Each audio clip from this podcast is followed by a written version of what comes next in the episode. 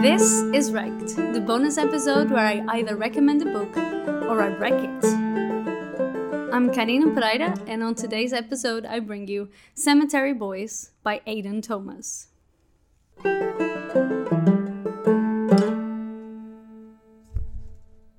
This was such a difficult episode to make because I had no idea which book to bring. I had so I read so many nice books in the last few months and I didn't want to leave anything behind especially because it's it's almost the end of the um, of the season and I wanted there are so many books that I would like to recommend um, this episode and I even thought about doing an episode with more than one book. There were like three books that I wanted to uh, bring to the podcast still.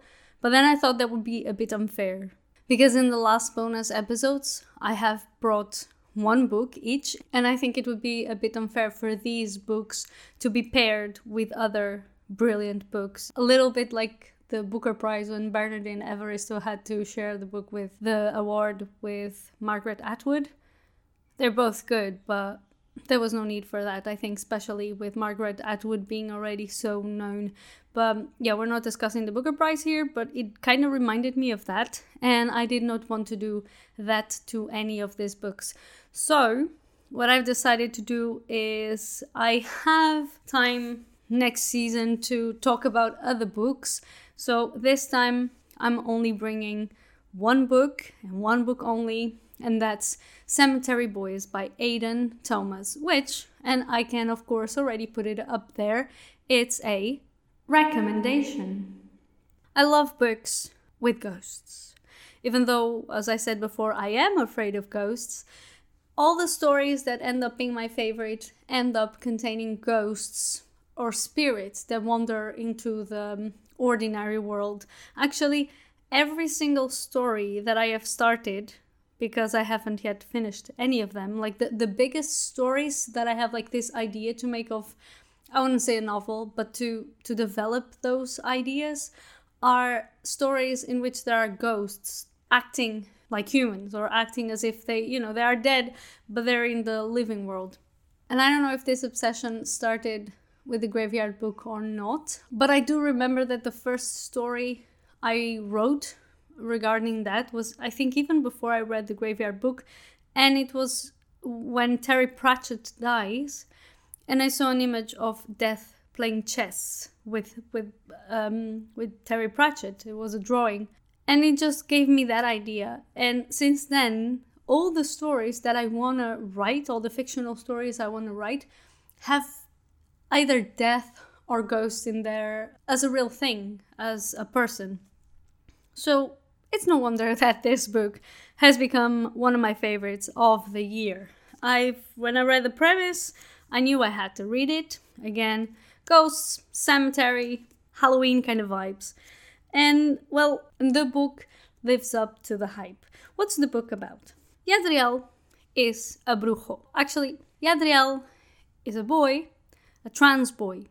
And in his family, there are these traditions with uh, Dia de los Muertos, and well, his family wants him to become a witch. But of course, he's not a witch because he is a boy.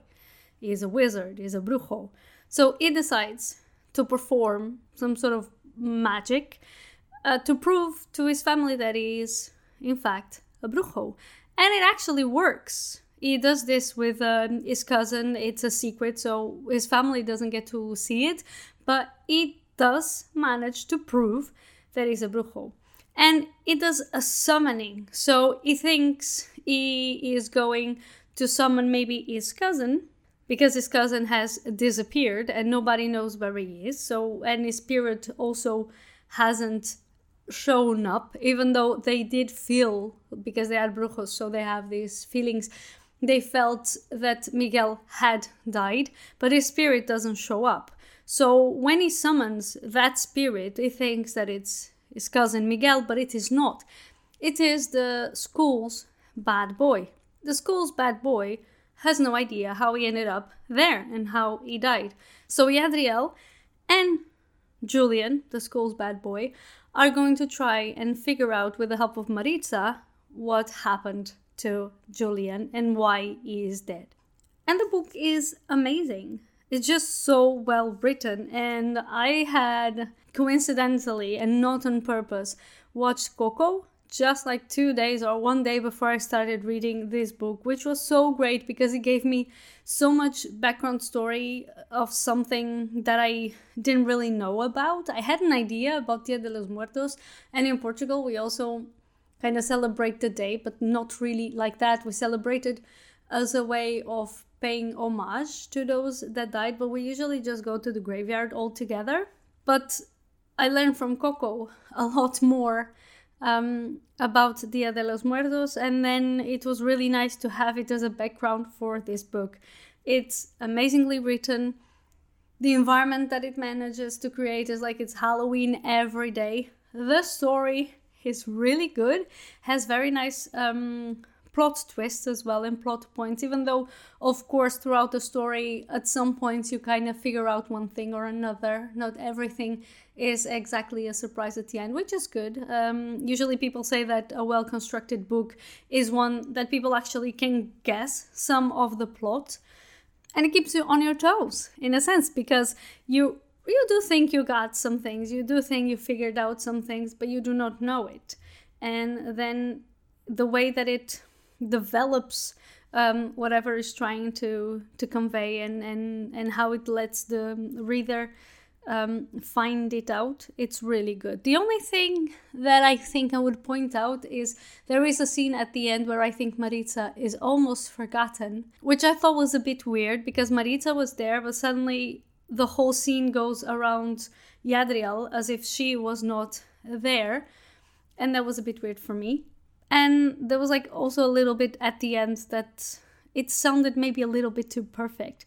But I have no complaints about the book. I think it is a point of this. It is also a romance, so it is a point that's going to be happy and with a happy ending. And I, it was just such a sweet story and so entertaining. So if you don't know, I know that um, Halloween is gone, but November, you know, still those autumny vibes.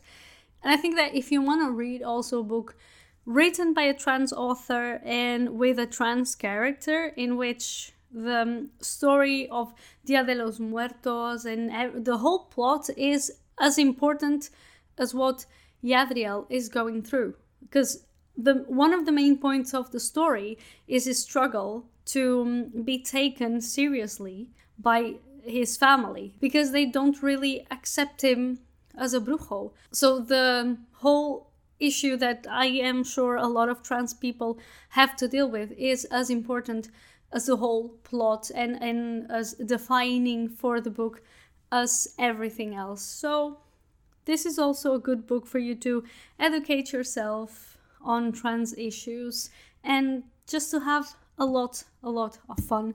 I can recommend it enough. I will be back in two weeks with another main episode. This time is the actual goodbye of season one. Season 2 will start in January. So, for next episode, I am going to talk a little bit about the plans for season 2. And the last episode of the season is actually going to be another bonus episode. And I already know which book I am going to talk about. I actually left it for last because I really want to talk about it. You can find me always on social media, even during the months that I am taking a break to prepare for season two. I'm very active on Instagram and always posting what I have read, what I've liked, didn't like. And you can find all of my social media on Linktree slash Carina Pereira. A, a, little note as well for those living in Rotterdam. Um, Bos en de Jong, the bookstore I work at, is going to start a book club called Educate Yourself. We are going to read books by BIPOC, and we are going to try and educate ourselves on racism, ableism, LGBTQIA plus issues. So if you wanna join us, you can always send an email to info at bosendejong.nl. The book we are starting with is So You Want to Talk About Race. And I'll talk to you in two weeks.